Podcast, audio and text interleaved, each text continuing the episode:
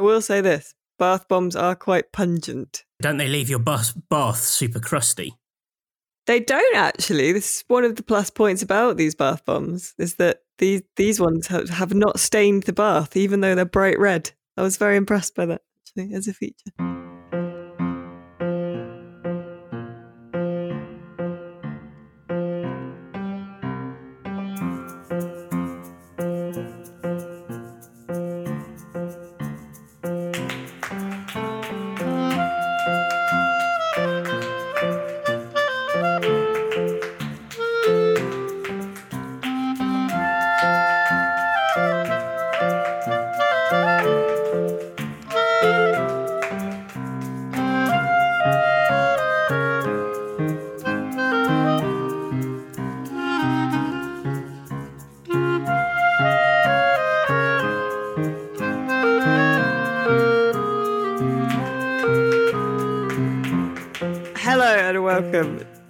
To the Electronic Wireless Show, episode 117, the uh, best small details in game special.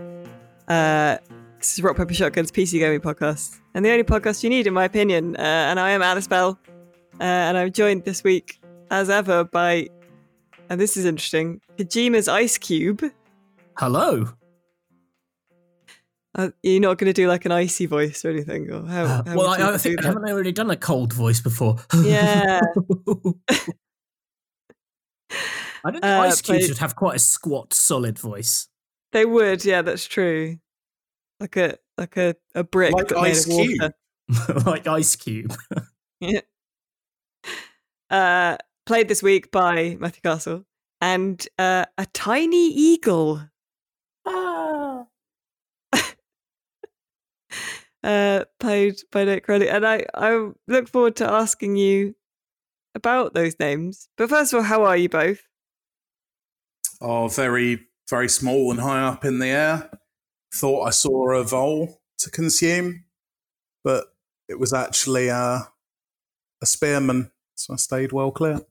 Well, how tiny is this eagle? Because like relative to a vole, for example. Um, oh, it's a normal sized eagle in its world, but it's just very small for us to look at because it's in a computer game. Oh, interesting. Okay. Okay. That makes sense. All right. well, That's Does quite it? interesting. actually. Like, how big is, I don't know, Gordon Freeman? I always think of him as being about sort of nine inches tall.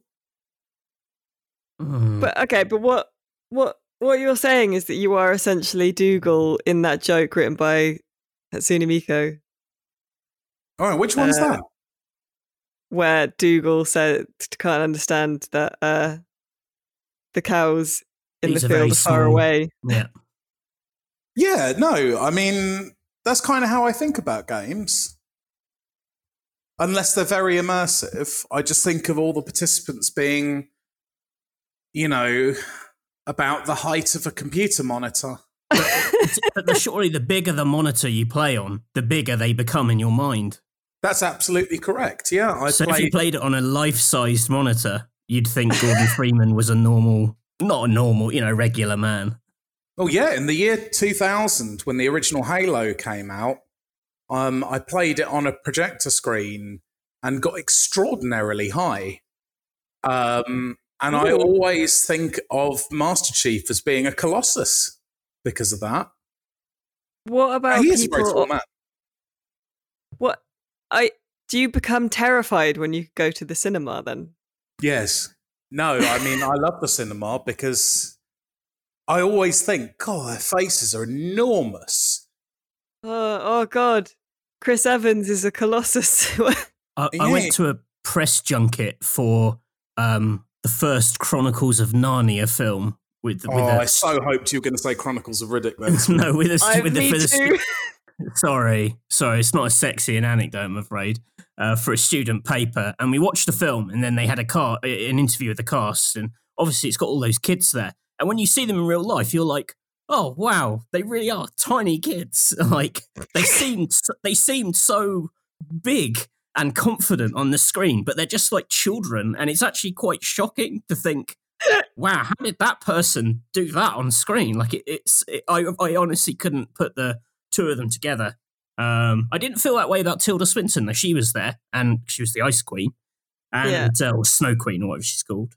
Witch of the Wet? No, what is it in Narnia? Anyway, um, yeah, I sort of uh, yeah, and and her, you're like, oh yeah, that's Tilda Swinton off off the cinema screen, but the kids Yeah. didn't make any sense. I I should have started going no no in the crowd, just refusing to accept what I saw. Bring out the real giant kids, not these Like- like tiny the kid- pretenders. the conspiracy theory that uh that Avril Lavigne died years ago and was replaced by a a doppelganger Avril Lavigne. Really? Oh Yeah. yeah, you, yeah, there's a conspiracy theory that she died and was replaced. I don't know why that that they were like, no, Avril Lavigne is an asset. She must never die. Um, I think she just changed her hair or something. Is the I can't, the but there are loads of pictures of people, like loads of pictures where people have done like red line comparisons where they've circled like you know bone structure and like freckles on fake Avril and real Avril's face and stuff. Hang on, do you remember. Andrew WK? Do I? Party- How could anyone Party ever Hard forget? He's, he's, Yeah. he's amazing. Wasn't he potentially a composite human? I. What, What, wasn't like like Frankenstein? yeah, yeah, sewn together out of the hardest parties in history. Um, no, I, I thought I read something, some like it was one of those like massive features that takes like a day to read. Um, and it was so long, I just sort of, uh, I think I sort of tuned out, so I can't actually remember what it was asserting. But it was something like it had been several people, including inevitably Dave Grohl at some point, and Andrew WK was never a real single human being.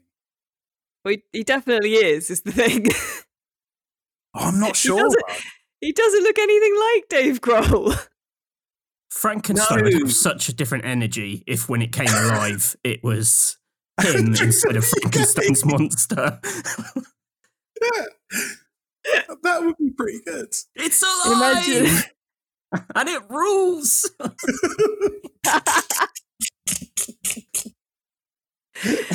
oh god! Imagine how prescient that it would have been as a novel as well. I mean, I, he definitely isn't Dave Grohl because he did. I suppose Nate didn't have to stay up and watch it, but the when um, Rage Two was announced, it the the first trailer, which owned like the first trailer for Rage Two was brilliant, had uh, an Andrew WK B side as like the trailer music for it, and it did just sound like Party Hard. It was really cool. Uh, and then like for their E3 press conference uh, that year, they were the one. There's always one uh, who has like for some reason a live musical act, and like for everyone in LA, it was like. 10 o'clock in the morning and for all of us covering it in the uk it was like 3 a.m and we've been up for like 36 hours Oh, brutal. and it and it was andrew wk I made it And all I- worth it. I felt like my soul was separating from my body. I couldn't stop laughing because because he was really him and his band were really giving it socks, and I'm pretty sure like like either him or like his guitarist wasn't wearing any shoes and stuff, and they were properly going for it. And then it kept doing like cuts and like like epic crash zooms on the audience and stuff, who were all just sitting down and like were either like you know, journalists who hadn't had their coffee yet, or like, you know, investors who were they were all just like stony faced watching an Andrew WK gig at like 10 11 a.m. in LA. And then we were back in the UK losing our minds and like throwing stuff around the office. It was so strange. One of the weirdest nights of my entire life. God, I It was wish I good could. though. I've just realised, by the way, I've got new tanks set up in my room, absolutely gushing. Um, does it sound like Niagara Falls here, or, or is that A, fine because it's ambience, or B, not really detectable? The mic is not picking it up at all. Oh, brilliant! I can hear the occasional drip. but it's just a sort of damp ambience for you, which is which is good. Yeah, that's. I think that's cool. It's we can just pretend that I'm in the cavern of lies. Oh, it would be Nate good for the has cabin a- of lies. A damp ambient. Maybe you live in there like a Psammead, like a little. Grandma. Yes, that's now law. That's canon for this podcast. We have to tempt you out every week with like a. a the truth.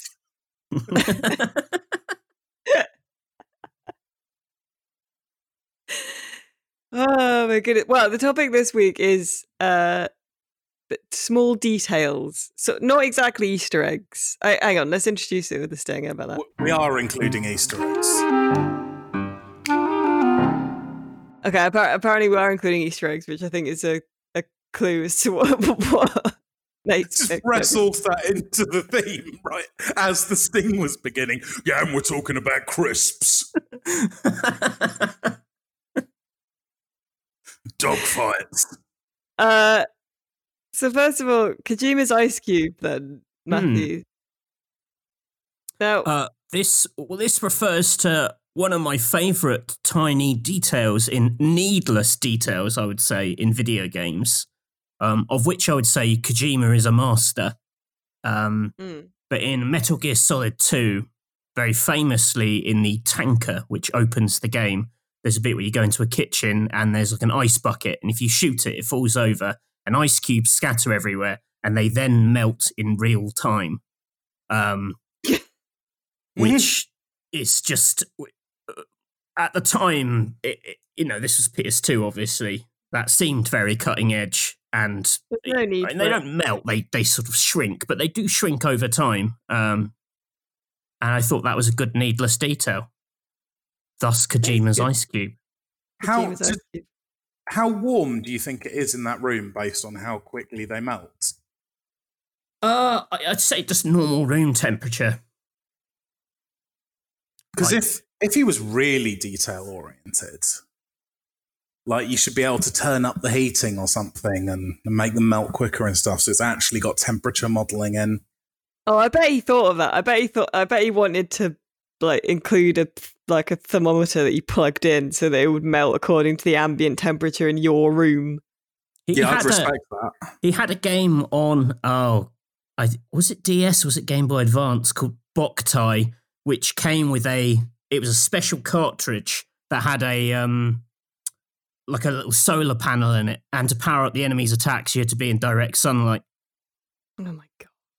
Which obviously playing on a handheld is a nightmare because you can't play those things in direct. You know, you need a darker space, don't you? Otherwise, like the screen glare or the color of it's off. Exactly. Yeah. Like But yeah, it sort of solar, it was like a solar powered vampire hunting game.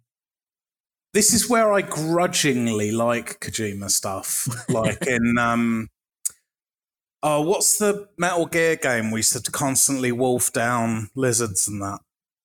Snake Eater. Oh, I was that close. why it's actually. called Snake Eater?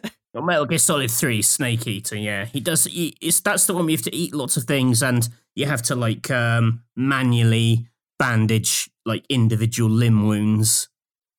Yeah, me and my mate uh, Josh played it through one night while drinking one and a half liters of Bailey's. We felt so sick. Um, just watching this grizzled man slithering down tunnels, eating frogs raw with his hands. Um, but I do remember there was that boss in there where to kill him, you could just like advance your system clock by a few months and he'd die of old age. yeah, That Yeah. was, yeah, I like that. the end. What a legendary boss fight. See, I I think with details like that, where you know you have to bandage each limb individually or so, I think there is a point where actually that's that's not fun anymore. Like in um, Red Dead Redemption Two, right? So much detail, so much needless detail. Well, actually, it got to the point where I was like, I can't, I can't be asked cleaning my gun. Can I just shoot my gun? I don't like that. There's a di- like. I, can, do I have to pick up my hat every time? Why is it a different button for picking up my hat and picking up my gun? Why Mm. too much detail? No, there's just enough because it leads to real moments of cowboy pathos. Like games that that allow you to do well, Red Dead is a really good example because that's where you get these odd little cinematic moments. Like you've just finished, you know, turning a snapping turtle inside out with a bowie knife, and your cowboy's there looking all miserable up to his tits in swamp water. And he just dejectedly p- picks up his hat, which has come off in the orgy of anti turtle violence. And that's where the sadness all descends at once in that moment where he picks up his hat. That is very specific to my Mm.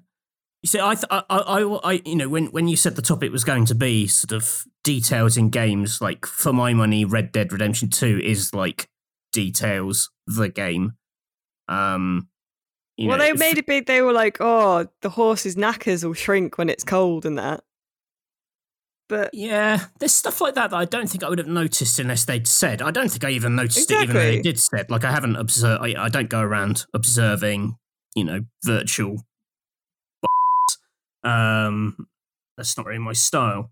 But there's you, you uh, prefer the real, the real kind, don't you? you, you it's authentic or nothing. Book Examiner, that's his uh, that's his forum username. Every forum is on. but there's uh like sometimes there are things where the world does realistic things that you notice in a big way like for example when you get like knocked into the mud and the bit of you that's muddy is the bit that was in the mud and Yeah. like half your clothes are muddy and you're like oh wow that's crazy like that's a crazy detail that i'm really pleased they put in there but there's a i imagine i've missed like 90% of their hard work in that game but the big shiny stuff is is always cool. I used to like it in um, the older. I don't think they do it in the newer ones, but in the older Assassin's Creed, when you jumped into the hay bales and then you got the, Mm. the straw piles, and when you got out of it, you'd have a little few strands of straw on your shoulders that would sort of blow off as you, as you started running. And I always used to think, oh wow, that's a, you know whoever did that is clever. that- yeah, I it's- remember that. because that's one of the things that always rips me out of a game really quickly is where a character just like immediately shrugs off any visual evidence they've just done what they've just done like they'll they'll swim through water for ages and then jump out and just be crisp and dry I so I love My- it when they take the effort My thing is always if it's snowy or sandy, or I guess muddy, like basically anything that I would leave footprints in in real life. If the character doesn't leave footprints in it in the game, I'm like, I'm out. Zero out of ten. That's it. That's It's hard. rubbish. Yeah, all of effort There the you go. footprint absolutist has logged on yeah, exactly. Do you have yeah. a Do you have a favorite deformable snow? Um, I did. I- In fairness, the snow in Red Dead is very good.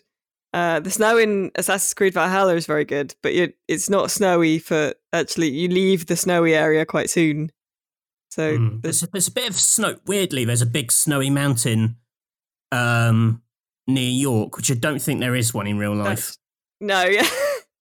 It's, it's does it Uh, does England have a massive mountain in the middle of it? I don't know. I've not really been north. Uh, we've got some. There's that. Uh, there's a movie about a hill in Wales that they that they turn into a mountain manually. oh, the Englishman who walked, went up a hill and came down a mountain. yeah, What? Hang on. How do you turn a hill all into a mountain?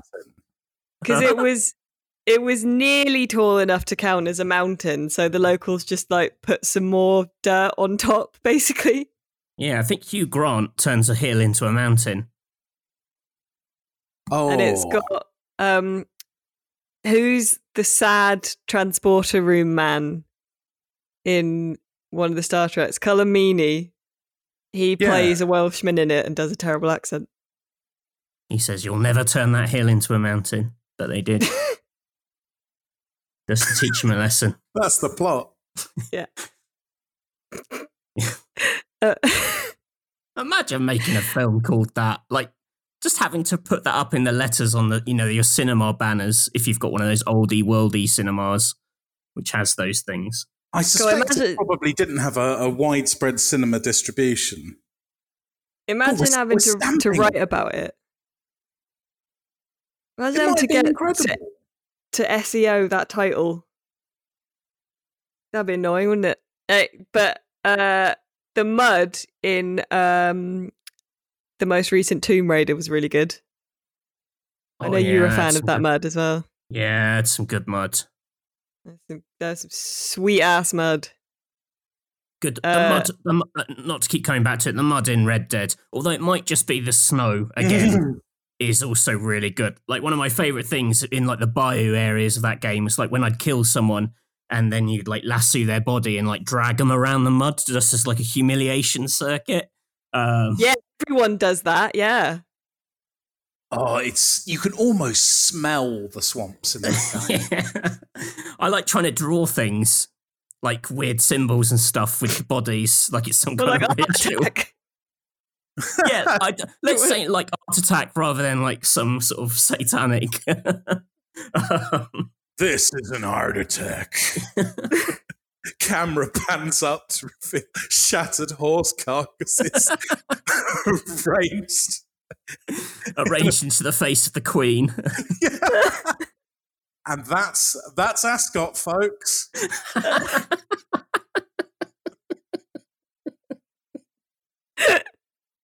Sound of Shergar's heart beating, fade to black.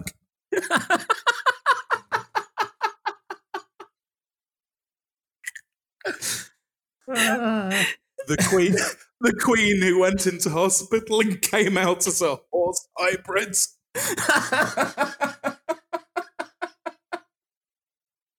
Coming to cinemas.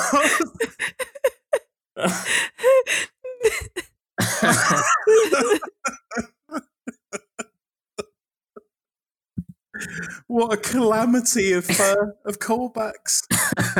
oh god, this well yeah, this would be a terrible first episode to I think all of that stands perfectly without context. Uh, you know, uh, Neil Buchanan is the the guitarist in a metal band, heavy metal band no? called Marseille. Good? I don't know. I'm not really good at judging metal. But apparently, they're quite influential in the early years. I don't know, but then Hmm. most bands would say that about themselves, wouldn't they? there was a bit Do of a you thi- Uh, thing a few months ago where they said he might be Banksy. oh, he's Remember not, though, is he? Yeah, well, then he said no, I'm not. But someone said, oh, he like it was announced that he was in some. I don't know who who announced it, but then he No, had to come out and definitely say, not. I'm not Banksy. Isn't it you pretty think he- nailed on that Bank, Bank Banksy's one of Massive Attack, isn't he? Really? Yeah, I thought that was pretty. Uh, anyway, I think anyway, Neil Buchanan looks like the the man off Garfield. John. God, he does. He really does. If I was if I- if I was going to do a proper like gritty dark live action Garfield, I'd have an all metal soundtrack played by Neil Buchanan, and he would be John. Oh and it would still Um, be like it would follow that kids movie tradition where it ends with like a song and dance number, sort of explaining the plot of the film.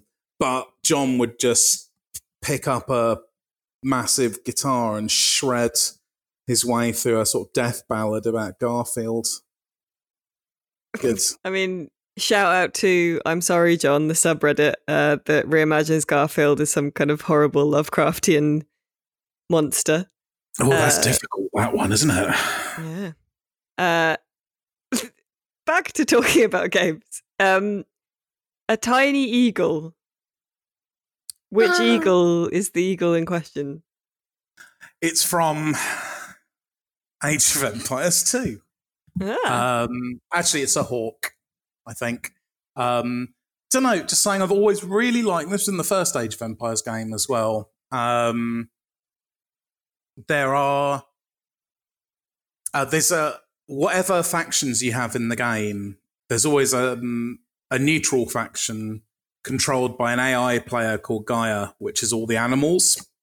And so you've got the like the elephants and that that you shoot and eat, and you know naughty wolves and things. But there's also bird units that just sort of fly around the map, occasionally screeching very quietly. and they're a completely needless bit of ambience. And I really, it's just you get these lovely little moments where you're just microing the hell out of a, um, you know, uh, a tech into archers, and then you just see this little hawk, and you're reminded of the beauty of nature. There, there was a really interesting moment in uh, a tournament recently uh, where actually, and this is what I love, where seemingly like non gameplay affecting details become real, um, become relevant. There was a moment where there's a there was a, a man attempting to to do what's called laming his opponent, which is where you go and steal like the boar that they're meant to hunt so they can't hunt it and get the food. Okay. And it, it relies upon the boar basically as a Gaia unit and it will chase whatever's attacked it as long as it's in line of sight. And so the easiest way to stop someone laming you when they take your boar, you go and interfere. You send a little horse running between them so the boar loses line of sight. But incredibly, okay. what happened was one of these little inconsequential hawks was flying over the struggle between these two players. And because it had line of sight, Gaia could still see the attacker, and the boar kept following them, and they won the match. The whole attempt would have been thwarted if the boar had lost line of sight, but because a hawk happened to be there, uh. they pulled it off. It was electric. It sounds it. So that was.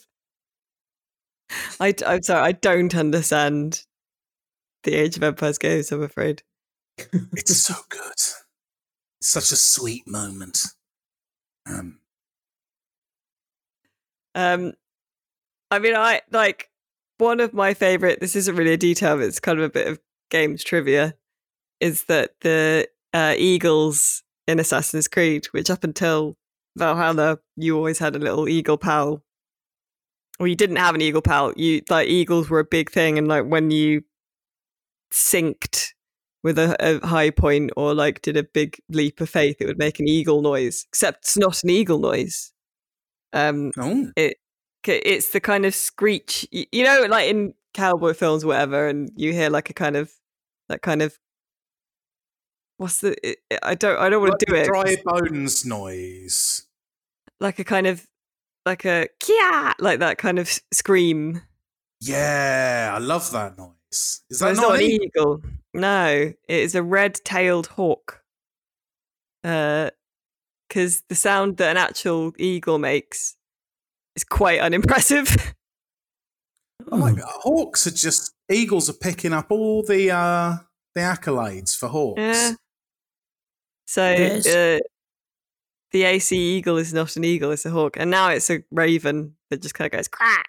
So there's a um, there's a a bird noise in Assassin's Creed Valhalla that I keep hearing that sounds like Mario when he's on fire in Mario 64. when Mario's on fire, he goes, and it, it always sounds like Mario is somewhere in the distance being incinerated. Every time I hear it, it makes me laugh. Um, and uh, some of the song I mentioned this on Twitter the other day. Some of the songs that you sing in your Viking boat, which yeah. I don't think are, are actually I don't think are anywhere near as good as like I think it's been downhill since the pirate songs the shanties, in Black Flag. Yeah. They were great, the shanties. They were um, great. Stormy weather, da, da, and all that stuff. Um, this one, it's got a lot of like very deep, sort of droning Viking voices, but there's a couple of songs that sound like Neil Hannon of the Divine Comedy. Um, they're sort of very sort of low and mournful, and it sounds like he's sort of I don't know doing this little spin-off album of weird Viking kind of droning songs. It's really odd, but I do like the Viking droning subgenre of music. I've actually been listening to a lot of Wardruna recently, who are the band that got used a lot in that needlessly erotic Vikings telly show. Hmm. They're good. Oh, yeah, yeah. It's all like your man. yeah, yeah. There's a lot of that. Your man who played. Uh...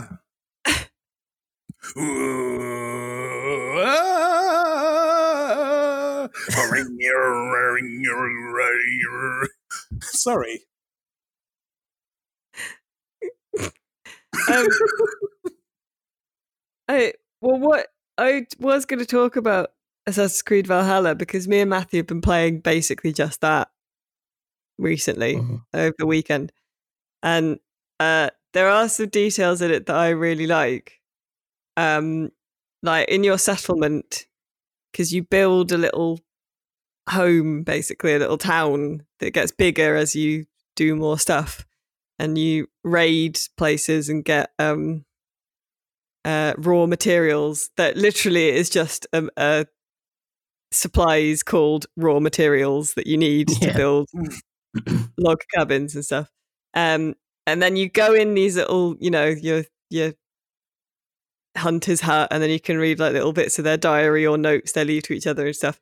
And in the um, tattoo artist shop, there's a list of like ideas for tattoo designs. And one of them is like uh, a cool S-shaped dragon breathing fire, and at the end it's like P.S. Dragon has the wings of a bat and one strong muscular arm. No. So basically, there's a so I just like there's a Trogdor reference in Assassin's Creed Valhalla, like, and it made me laugh so much. Just the idea of a developer just just like putting a Homestar runner thing. It this the year of our Lord 2020. You know, it's like That's gone past being irrelevant into perfect. it's like it's like it, it's like they're trying to wake up like a sleeper agent almost like Mm. i thought that was brilliant i was a big fan of that it's like like like you know as if they'd put in references to like sporks or like or if Eivor said like glumps you at one point to someone else or something or like god Magical God, the Trevor, etc. Yeah. the internet like- in 2003 I don't know if it counts as a small detail because it is it is a mechanical thing, but like you can um, blow your horn when you're near rivers, and it will summon your boat, which you can get in, or you can. But there's like a separate button to like blow horn for boat, or you can just blow the horn. Which is if you're fighting near the riverbank and you blow the horn, your blokes will turn up and pile on from the river, which is really good. But I like that you can just blow it anywhere. So you can just walk around blowing It's a really dramatic horn blow. It lasts about 10 seconds. And yeah, blow um, one's own trumpet yeah, it's What's your great. favourite horn sound effect? I don't have a list i don't think I mean, does the uh, does the classic trombone work? Does that count? Wouldn't it? Because you can't imagine like a mighty warlord. That one? forgot i had that Oh my god, can you imagine in like Return of the King when the frightening elephants appear rather than doing their big like "Rrrr" horn sound, they just played a mournful trombone. King Theoden just laughs and shouts, You sh- go home! That that would actually like if I know it it sounds daft, but I think if they did that like loud enough, and an, I think it would be quite frightening. Uh, if that you heard that sound, like in a war scenario, you wouldn't be like, "Oh, this is all right." You would be scared, I think, because you'd be like, "Why the hell are they making that noise?" I mean, Or like, comedy. instead of the. I was going to say, instead of the foghorn noises that Big Mecha make in Pacific Rim, if they played that, that it was like, you know, house flatteningly loud, that would be quite chilling. Yeah. Mm. well, that'd be good if if it played this instead of someone do a mod so that when you blow your your horn in Assassin's Creed Valhalla, it goes. Just after you've sacked a freaking monastery. Or for this week's obligatory Skyrim reference, that uh, that would be a pretty good replacement for the Fus Ro Dah shout. I would. That's true. I thought That people had replaced like those shouts with all kinds of. I Oh, think they isn't- have, aren't, yeah. there, aren't there mods where you like it's like WWE quotes and things like No, well, famous uh, wrestler calls? The the fame the one of the most famous ones is that it replaces all the dragons in the game with Macho Man Randy Savage. Oh, that's, that's, what I'm, that's what I'm thinking of. that's what I'm thinking of too. Yeah. oh yeah. yeah, and you just hear like it's really funny in, in like the opening bit where like you're about to be executed, and then you just hear Let's make you man. Yeah, And they're all really distorted quotes as well because they're all recordings from the 80s. oh yeah.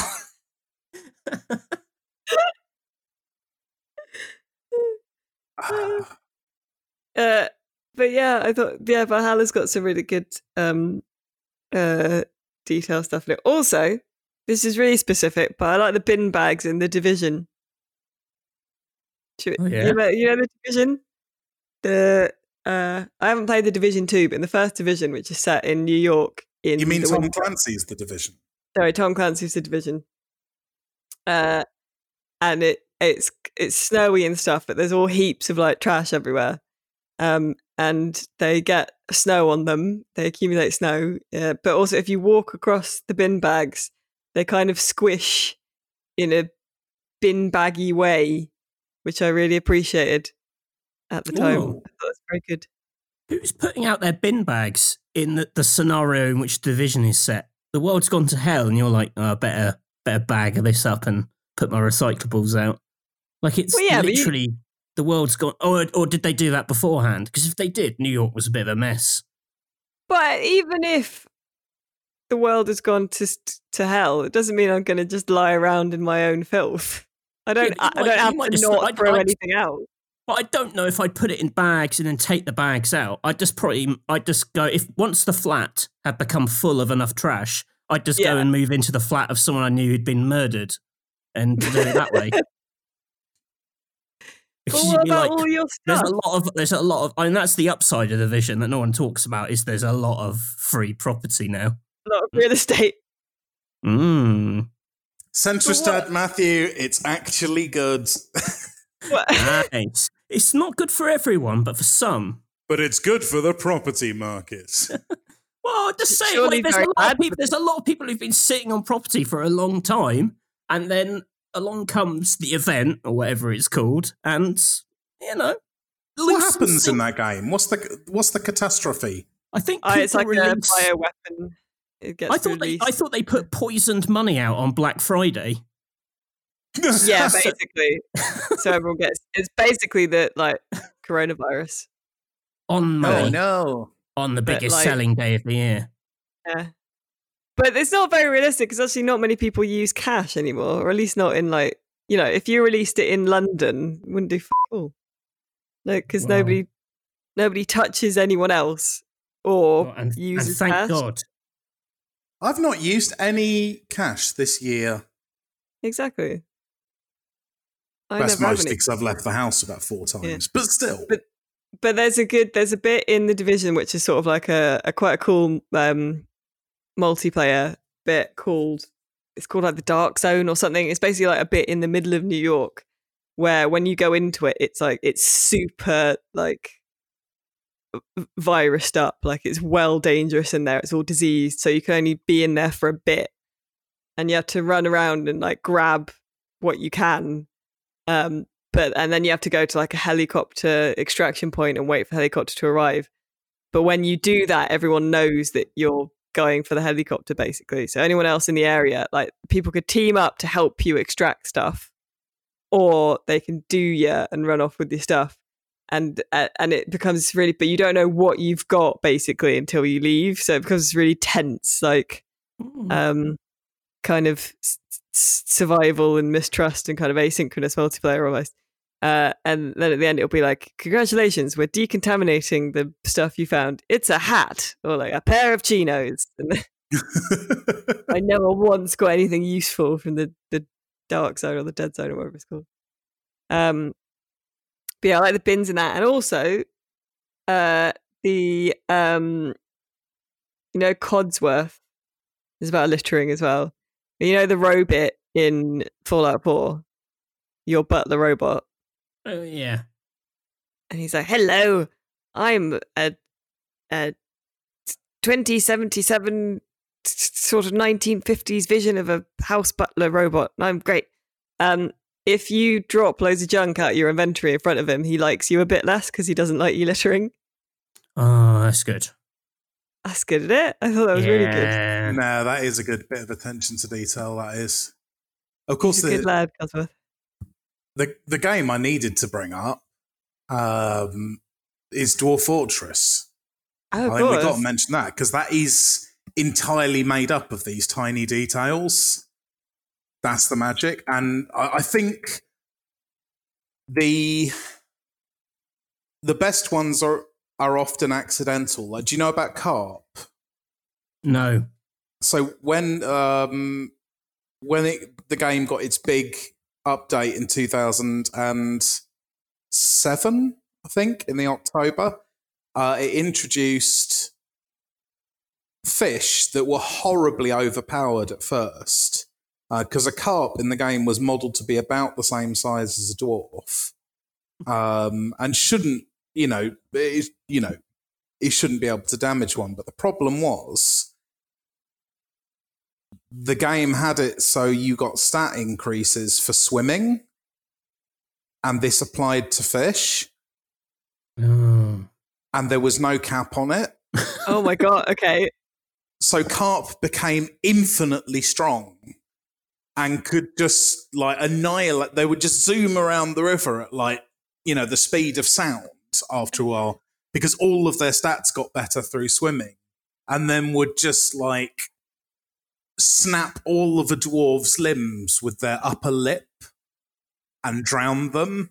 Um, so that was pretty good. Then there was the time that some tiny change when when bird egg laying was introduced meant that geese would lay iron thrones instead of eggs and if they could do it in flight and this was just after like physics had been modeled into item collisions so, So, so iron thrones were raining down from the sky. from goose asses yeah but the the classic example that is probably the most on theme and the most famous um, is that uh, any liquids and things in the game can leave a, a coating on things. You know, if you remember the haunted blood in the basement of Curiosity, I do, yeah.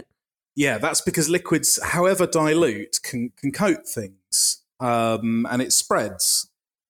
And in dwarven taverns are quite rowdy places, and a lot of booze gets spilt. And so anyone walking through will get a coating of alcohol on their limbs, including cats. And the cats in the game, and bearing in mind, you know, everything is just, you know, a text character moving around. That is how it is visually represented. But cats will still, every few minutes, lick one Oh, of their paws. Oh god. You can see where this is going.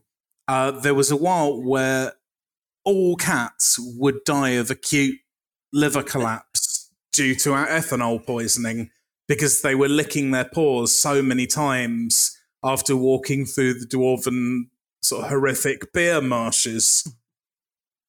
I just I, what a lovely bit of emergence. None of that intended at all, uh, but it was there. You know, they were licking and ingesting it, um, and that was just again. It was kind of like the hawk in in the laming attempt in Age of Empires. It's tiny, tiny details that you think are, are inconsequential until they interact with something else. That's magic. How much booze were they c- coated in though? Because like could their could their livers not process out the booze before they licked more In- of it? Like in fairness, actually, I don't know if it was li- if liver function was modelled. Um, I think it just kept raising an inebriation level uh, until it reached toxicity. Yeah, Blimey. Well, uh, perhaps now that we're talking about Dwarf Fortress, and we're very much in in Nate's turf, we should head down into not the basement of curiosity, but the cavern of lies. ah, the cavern of lies. Excellent. So this week uh, it's Nate's Coven. Uh, well, I suppose as we've established, it's always Nate's cabin. but uh, There's an astronaut standing behind you with a gun. Always Oh, has no, been. okay. um. So Nate, what have you prepared for us today? so, did you think I was doing the bit to set it up? I did. Yeah, I was like, oh no. Okay, sod it. Let's run with it. There's an astronaut behind you with a gun. yeah. Oh, He's not going to let you out. um, unless uh, you work. Okay, so he's. Uh, he really likes Easter eggs in games, but because he's an astronaut from 1969, uh, he hasn't got the internet. Mm. Uh, but someone is sending him Sputniks full of modern video games, and he's got nothing else to do but play them. It's Buzz Aldrin. He got stuck there. Um, Oh no, so- Buzz. I'm really having to uh, to improvise this. So just roll with it. what? Um, I've been planning this weeks. Uh, so yeah, Buzz is playing all these games, but he's desperate to wring every last bit of content out of them. And the Russians have sent a Soyuz with a list of Easter eggs in, but he's afraid that it might be an attempt to sabotage, uh, like to demoralize oh right, okay. I see it. America's presence on the moon. So he wants you to tell him which ones are real and which one is is the Beaster egg. Okay, so there's Right. one fake. Okay, all right. Yeah, it's um I can't what is classic Cavern of Lies format? This is classic Cavern of Lies I think format. No, no. 50 50 at this point. Classic is uh, the first Cavern of Li- Lies iteration. Classic is you're presented with each Easter egg in turn, and you have to decide whether it's.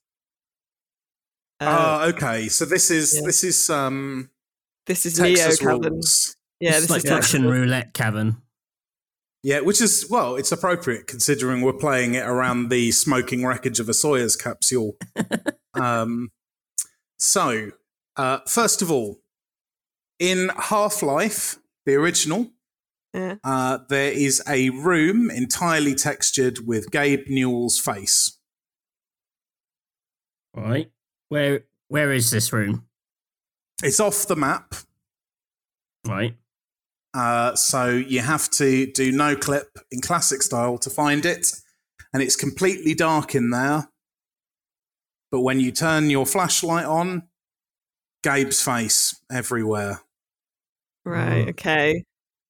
This could be real, but I also it feels like that like that was before Gabe took on any mimetic qualities. Right, yeah, he hadn't you know? become the Messiah for a bit. Yeah. Okay. So I'm suspicious of that one. Hmm, So, okay. in Assassin's Creed 3, you Mhm. can turn a turkey into an assassin. Right. What does that mean exactly? Exactly what you imagine it means. You um, you do classically the Konami code while Okay. standing in front of a turkey, right. and suddenly it's got a hood and a robe, and it's an assassin turkey. Mm. Any any any turkey Well, or a no, specific there's tur- one. There's one turkey. there's a Specific turkey. there's a special turkey which if you stand in front of it and do the Konami code, it dresses up as an assassin. You're absolutely right. Yeah. I mean, it's. I mean, it's. It sounds like complete bullshit, but uh, And it does it, it sounds like it's big it sounds a bit like cobbled together from like random bit you know the Konami code particularly yeah, Uh, throwing in the Konami code there. But but I would I will say um, I do remember that game did have a lot of turkeys, and that's like a specific American setting thing. They have big those Yeah, big like Thanksgiving turkeys. So that that that bit rings true. Like turkey. You, you like- have to whistle to summon this one. Oh no! Okay, hang on. It, it, was it three or no? Was it the because you could you could Yeah, it's the American Revolution one. Well no, but you can summon like assassin mates in some of them to help you out. I can't remember if you could do it in three. yes, you go to a specific place and you whistle, and this turkey just comes out the woods. And then if you Konami coded it, bang, it's an assassin. No, that's not what I meant. But uh, But that is what happens. that's that, that makes it sound more like a lot. Okay, all right. Mo- okay, moving on. What's the next one? so Matt Berry was in World of Warcraft Battle for Azeroth, the 2018 expansion for the game. Um, he is one of these celebrities that it turns out has always been into WoW on the quiet. And especially as they've tried to sort of battle to to maintain the game's relevance, they do like to get celebrity cameos in. I'm sorry. Uh, Hang on. Hang on. So they're battling to maintain the game's relevance. They were in 2018. The so player in base was fading pretty hard. in two- So in 2018, to increase the game's relevance, they got Matt Berry in. Listen, I'm just I'm trying to spin a narrative around the facts here. Right. Like I I don't know why they got him in. Maybe he asked. I don't know. All I know, Matt Berry's a fan of the game. Uh, they gave him a role in it. Uh, it is in Storm Song Valley, and you can find him uh, in the Tiragarde Sound, uh, where he's one of those like sea priest people. Uh, he doesn't really do much special. He can bless seawater into a special potion, um, and and that's pretty much it, really. But it, it's it's Matt Berry. He's got about twelve lines of dialogue. What Uh, form does he take? Sorry. Well, he's just like um, uh, Tide Sage, one of the wizard guys. So he's got like a staff with, it's got I don't know, like a stylized octopus on it. Does he look like Matt Right. Berry? Uh, in as much as a, a WoW NPC can, yes. What, do you have any of his quotes? Uh, yeah, they're quite boring. All right. Storm above. Uh, shall I do it in a Matt Berry voice? Yeah. yeah yes. Storm above and tides below, hear us now. Breathe strength into our sails and guard us against the crushing depths. Let this vessel be one with the vast ocean and us with her. Sea to sea, storm to storm, tide to tides. what? So what's his? Does this character have a name, or is he just like? Uh, I think it's just like Tide Sage 3 or whatever. It's got some. He's not given a. On the wiki where I admittedly looked it up, uh, his character is is not named. He is one of a group of Tide Sages. He's played very straight. It's not. They don't, as you can see with the dialogue, they don't really ham it up. Yeah, go, but that's the thing, Matt like- Berry." He's not called like What- Bat Merry or anything. Okay, now hang on, because you said they did it to maintain relevance. So if they did get Matt Berry in for that specific reason, they'd say, "Look, we've got Matt Berry in the game," and it would be called. He'd be called like. Well, no, because it's an Easter egg, isn't it? Suave sea priest or something instead. Like they can't, they can't not ham this stuff up. And in in fairness, that was me edit- editorializing. Like, No, right. There's the, the there's the stink of lies around Matt Berry now, if you ask me. But let's carry on.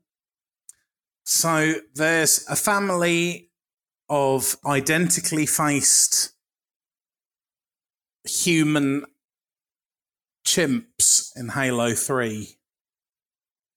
They're huddled in a cave in the first Right. level, staring at you. Well, they've all got the same man's face. One of them is tiny, two of them are middle sized, and there's a big one. They do nothing, but they bleed if you shoot them. What's, what, what sinister detail? They do nothing but bleed. So what is this an Easter egg of? Nobody knows. Uh, that's. I feel like I know Halo 3 like pretty well, and I would have thought I would have heard that before if that was the case. Like, it's. It's cr- the level at the beginning where Sarge's pelican has been shot down and you're in the jungle. yeah. I Yep, there's just these four four apes with sort of eerily smiling human faces. I mean, that's a very. that- right. there's a lot of. That ticks a lot of Nate boxes, that one. Yeah, but then but then that's maybe why he, he's like, "And I'll put one about chimps in. well, prepare. I hope you've got some nice barbecue sauce to go with your words, Alice, because uh, an ape faced Christ is in Hitman 2. Do you remember that? Um, I think it was in Spain, that old lady, uh, like good naturedly tried to restore a mural uh, of Jesus. Oh yeah, Monkey Jesus. Yeah, and give him a really upsetting face. Uh, so that picture appears in the Sapienza level of Hitman 2, uh, where, of course, there is a, a, church. Yeah. And it's sort of shadowy on the wall, uh, but it's it, it looks an awful lot like that botched mural restoration. And the developers have since confirmed that that is the texture used in the game. Potato Jesus, isn't it? I that I feel like that one could be true because because that's not really a big that's not a lot of effort and it's not really it's not violating any copyright or anything and it you know I think it sounds very convincing, doesn't it? it? It does, yeah. Okay. All right. So So there's your five. there's the Gabe Newell room in Half Life. mm-hmm. There is the assassinable turkey in Assassin's Creed 3. There's Matt Berry's Tide Sage in World of Warcraft Battle for Azeroth. There is the family of bleeding human faced apes in Halo 3. And there is the poorly restored portrait of Christ in Hitman 2. I think you'll agree, says Buzz, doing that sinister thing with his astronaut pistol. This is a pretty strong week for the cavern. That is, is a strong week. I think we can. I think we can knock off the Sapienza potato Jesus. I think that's true. Do you agree, Matthew? I agree. Yeah. So I, am going to say that that's a nice. It is indeed nice. Good. Okay. Um, Nate's nice is always quite Matt Berry like. I think it is. Yeah. I part like I have I I'm going to say right now off the top. I know we're supposed to do it like one by one until we get to the one we think is false, or like I say, supposed to. That's just how we do it. But I I'm pretty convinced that Matt Berry is the fake one for several reasons, and one of them is I think that Nate just quite likes doing a Matt Berry voice. But I do it accidentally all the time. Yeah, sure. I could do that any I could do it right now if I wanted. Um But okay, of the other ones, I for me it's uh, the, the the it's the Halo one for me. I think. I think I've heard about that before though. Oh really? I just I've written quite a lot about Halo and I've edited a Halo bookazine and I swear we did an Easter egg there. I just I just don't Well, this is going to be embarrassing for you if it is that. Isn't it? I know, I know. I just don't. I just don't think it. I just don't think it is. It's, well, let's It's- let's get rid of some of the others. I yeah, think I, I think Assassin's Creed Turkey. I think is is a good one. yeah, I think that's a a because I I when he first said it, I was like, "There's no way," but I think compared to some of the others, that's a, Nice. Well, Buzz has booted up his Moon PC now. And he's just whistled for a turkey. And he's done the Konami code. Huh, how about that? He says. It became an assassin. Oh. Hey, Nice. nice. Okay. Uh, I guess that means the Gabe room is a nice as well. Well, yeah, though it's quite similar to um on on their photos of of Doom people in Doom and things. Isn't? It's not just a riff on that. Uh, It's I mean, put it this But way maybe if you had just to a- come up with a generic game Easter egg, it would sound a lot like that, wouldn't it? I'm not listening to you though. You're you're the snake trying to. Nothing you say can be trusted. Oh, am I the Russian astronaut who's come on the Soyuz? Yeah. Um, I I but it is the sort of thing that they would do just for themselves, isn't it? Like, I think the Gabe room is probably probably nice as well, especially if we're we're bringing it down to Matt Berry or the monkeys. so, so I'm going to say the Gabe room is nice. Will you back me on that? yeah, I'll back you up. Yeah. All right. Nice. Nice. Oh, nice. Nice. Okay. So what we've got left is the Bleeding Monkeys, Matt Berry. Is that it now? Have we done the others? Yeah. Yeah. I just think I think the quote from Matt Berry was so specific. I don't know. Well, I look, think okay. I- Do you want do you want me to, to take you through my reasoning with the Matt Berry? thing? Yeah, go on then. So I love the detective show bits in Cabinet. let me so look, look at my Pepe Sylvia wall, if you will, my Matt Berry wall. Mhm. Matt Berry does not exist. Um, like first of all, Nate's delivery of it, I think, was a little bit rushed at the start. So, so first of all, the idea that they would get Matt Berry in to make it more relevant, and then not flag up that Matt Berry was in it at all, I don't think is convincing, right? because also, second of all, whenever they have anything like this in WoW or any pop culture reference, they can't fing help but like make it too big of a thing. Like they they they have no subtlety about it whatsoever. Like like they Mm. they would make like there's no way that it would he wouldn't be called like you know suave sea priest or whatever uh uh you know like yes suave sea wizard bat mary or like Mm. there would be some or it would be a reference to like toast of london or like garth marenghi's dark place or something like it is well known that he's properly into WoW, though. we've only got your uh, Yeah, words for not- that though nate because we're not allowed to i mean assume that we're doing pub quiz rules and we all abide by the honor rule that we're not googling it well but like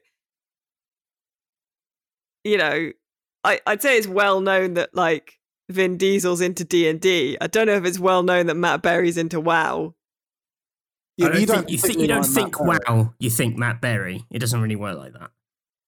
like Yeah, you think fair. matt berry you think like you know jazz albums that no one buys you know like what a destroyal. like Matt Berry seems like a much more analog kind of kind of guy. Yeah. I oh, Yeah. Alice, you, you've you've you've convinced me. I think I. I think it's a close thing. I really haven't heard of the monkeys in Halo, and I would have thought that I would have, but that's fine.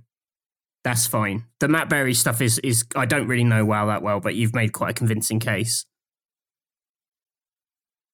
I I just think that there's no. I think what Nate has done is he's looked up a type of wizard and then said, "Yeah, Matt Berry voiced one of these," and then he read out one of their generic lines in his Matt Berry voice. Because I think if they did have Matt Berry in it, it would be like like like sexy dog or something. I, like it, it, They, it was they it was much more detailed than all the other ones, which is suspicious. I think they'd make a character for him. Yeah. And then Okay. flag up that it was Matt Berry in a really facile way. So that's why I think Matt Berry is. So, Buzz Aldrin, shoot Matt Berry. The Russian astronaut laughs. you think that Matt Berry being in World of Warcraft Battle for Azeroth is do you? And Buzz Aldrin standing behind him raises his gun. Always has been.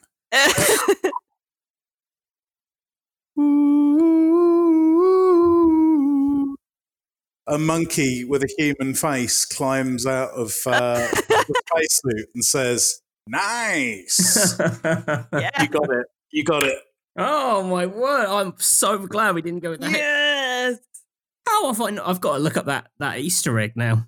yeah, I, I was like, that was a gift because it was like this just sounds like something I've lazily invented, but Yeah, I did pour too much gravy on that. Uh, he he doesn't even play WoW. He probably hates it. I that was that was a a difficult one this week. That was a stonker. Well played. Now get off my moon. Sorry, yeah. See, bye. Well, hang on. Let's take off in our spaceship uh, and exit through this thing.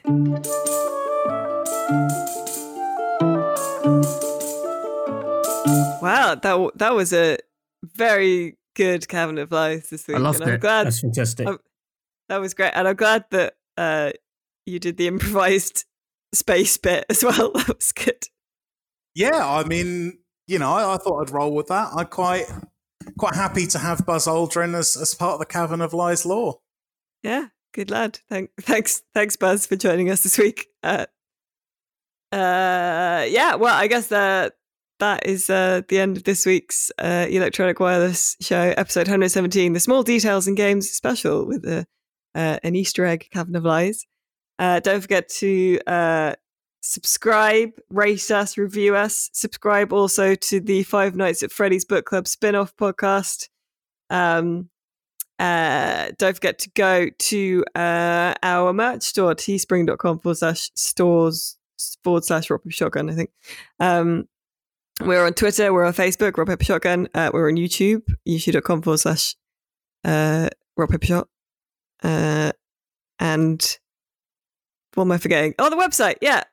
www.rockpapershotgun.com for all your PC gaming needs. Uh, we have to do our recommendations this week. Uh, who wants to go first? I'll I'll jump in first. Um, with a fish tank this week, I'm actually going to take a, a quick pause on the equipment. Uh, we'll start to talk about air pumps and peripherals next week, uh, which will be exciting.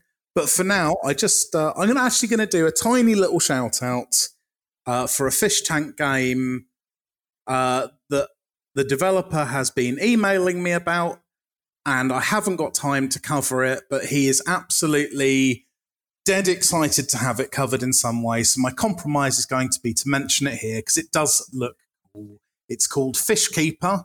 Um, so he saw me coming a mile off, and it is a game about making a fish tank, stocking it with marine or freshwater stock, uh, and keeping everything in it healthy. Um, you can find it on Steam at the moment. Release date TBC when there is something playable, I'm going to have a go on it. But if uh, you are after an aquarium simulator that has my provisional seal of approval, at least in concept, go and check it out. As for my non fish tank related recommendation, it's going to be a music one this week. Uh, been thinking about mashups a lot today, uh, and I want to uh, heartily recommend possibly the best mashup artist alive, uh, DJ Cummerbund, and in particular his song Under Starships, uh, which is a mashup of uh, Starships by Nicki Minaj and Under Pressure uh, with Bowie and Mercury. It really is. I mean, that does not do it justice. It becomes something transcendent involving a genuinely disturbing series of interludes with Macho Man Randy Savage, also mentioned today. Uh, just go and listen to the song; it will it will put you in a whole new space mentally. All right. I I'll I too enjoy the work of uh, DJ Cummerbund. He did uh, a mashup of uh, The Devil Went Down to Georgia and WAP, uh, called The Devil Wapped Down to Georgia, which got taken down and then re-uploaded uh, a couple of times. Very Um, powerful. Super powerful. Uh, Matthew, what are you recommending this week? Um, well, I've mainly been playing Valhalla, so I, I haven't been consuming a lot of media this week. So I'm going to recommend a fizzy drink. Um, I'm going to recommend.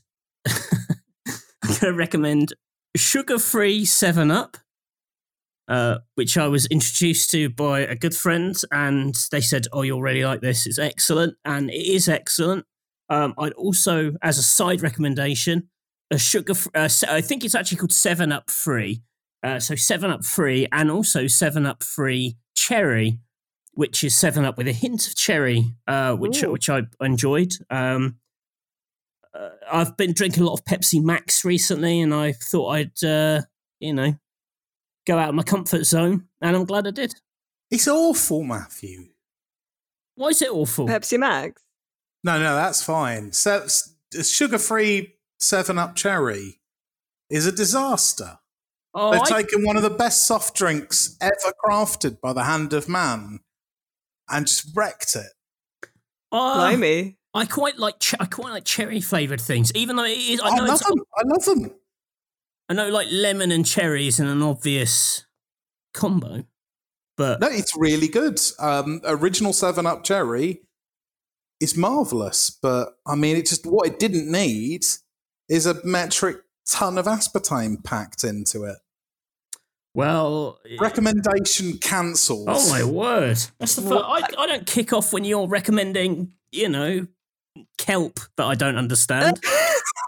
I wouldn't recommend kelp for a freshwater aquarium, Matthew. It's a saltwater algae. Oh, okay. I- Listen, I don't think you can veto other people's recommendations. That's fair. Come That's on. fair. Come on. We're all friends here. I'll just sit here and look knowingly at the viewer while nodding with a fake smile to how good. That's so aggressive. I'm going to pour a bottle of it into your fish tank. Yeah, well, if you knew anything about fish, you know cichlids actually get strong when you do that. Oh no! Like the Now carp. they've got muscly arms. Yeah. They're going to wreck you with their upper lips. Good God! Ah, um, this week, well, actually, while I have you, Matthew, I'd like to thank you for some book recommendations that you could. I got Howdunit, the uh, big Oh, yeah. collection of um, essays about uh, detective fiction and uh, crime fiction and how to write it, which is very good. It's massive. You could Yeah, ironically kill a man with it. but, yeah. uh, really, really good. Um, and also, I just uh, got my package of books, my secondhand books from uh, Alibris. So I've got um, uh, Suspect X, The Devotion of Suspect X. Has oh, that's a good one. That's a good one. Doing that. Uh, um, but I am going to recommend this week um, having a lovely bath with Hmm. uh, a bath bomb or other scented product. Because I had one the other night with uh, a bath bomb. I got sent uh, by Paradox Interactive. They sent some of the uh, Vampire the Masquerade Bloodlines themed bath bombs that they had for Halloween, which were supposed to arrive like weeks ago, but they got sent from America. Um, and that I've got the interactive. That's the sound of one of them in their packaging. Um, Mm. Oh, ASMR. yeah. Uh, and I had a bath, it turned my bath blood red. Uh, and you can see the results of it, which uh, were quite, uh, as Nate said, quite menstrual uh, looking Oh. when it was first fizzing round. Uh, but it did make a very nice bath and it smelled very nice. Um, I can't really come up with a good reason for you to not get some Vampire the Masquerade, masquerade themed uh, bath bombs, but I can't really come up with a reason why you'd buy them from that store and not, you know, a place that makes bath bombs all the time. But um, having a nice bath, I would recommend it if you have the capacity, if you are able, have a bath. Smell nice. There you go. Very good. Don't I I don't know how to segue away from that really. Have you got just one, all- Nate, or you... Yeah, I've done done more. I can do some more. Um, no? I was going to say, have you got a segue? But we've. I, I've, uh, hang on. Oh, I've got some bath bombs though. I might uh, might spend my lunch hour luxuriating with one. There you go.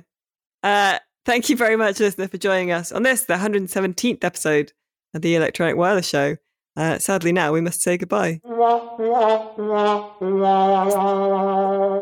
Nice. But we hope you've had a nice time. I forgot I had. oh, I've got so much. Look at this. I've got, that? I've got as a knife apparently. Ooh. I've got.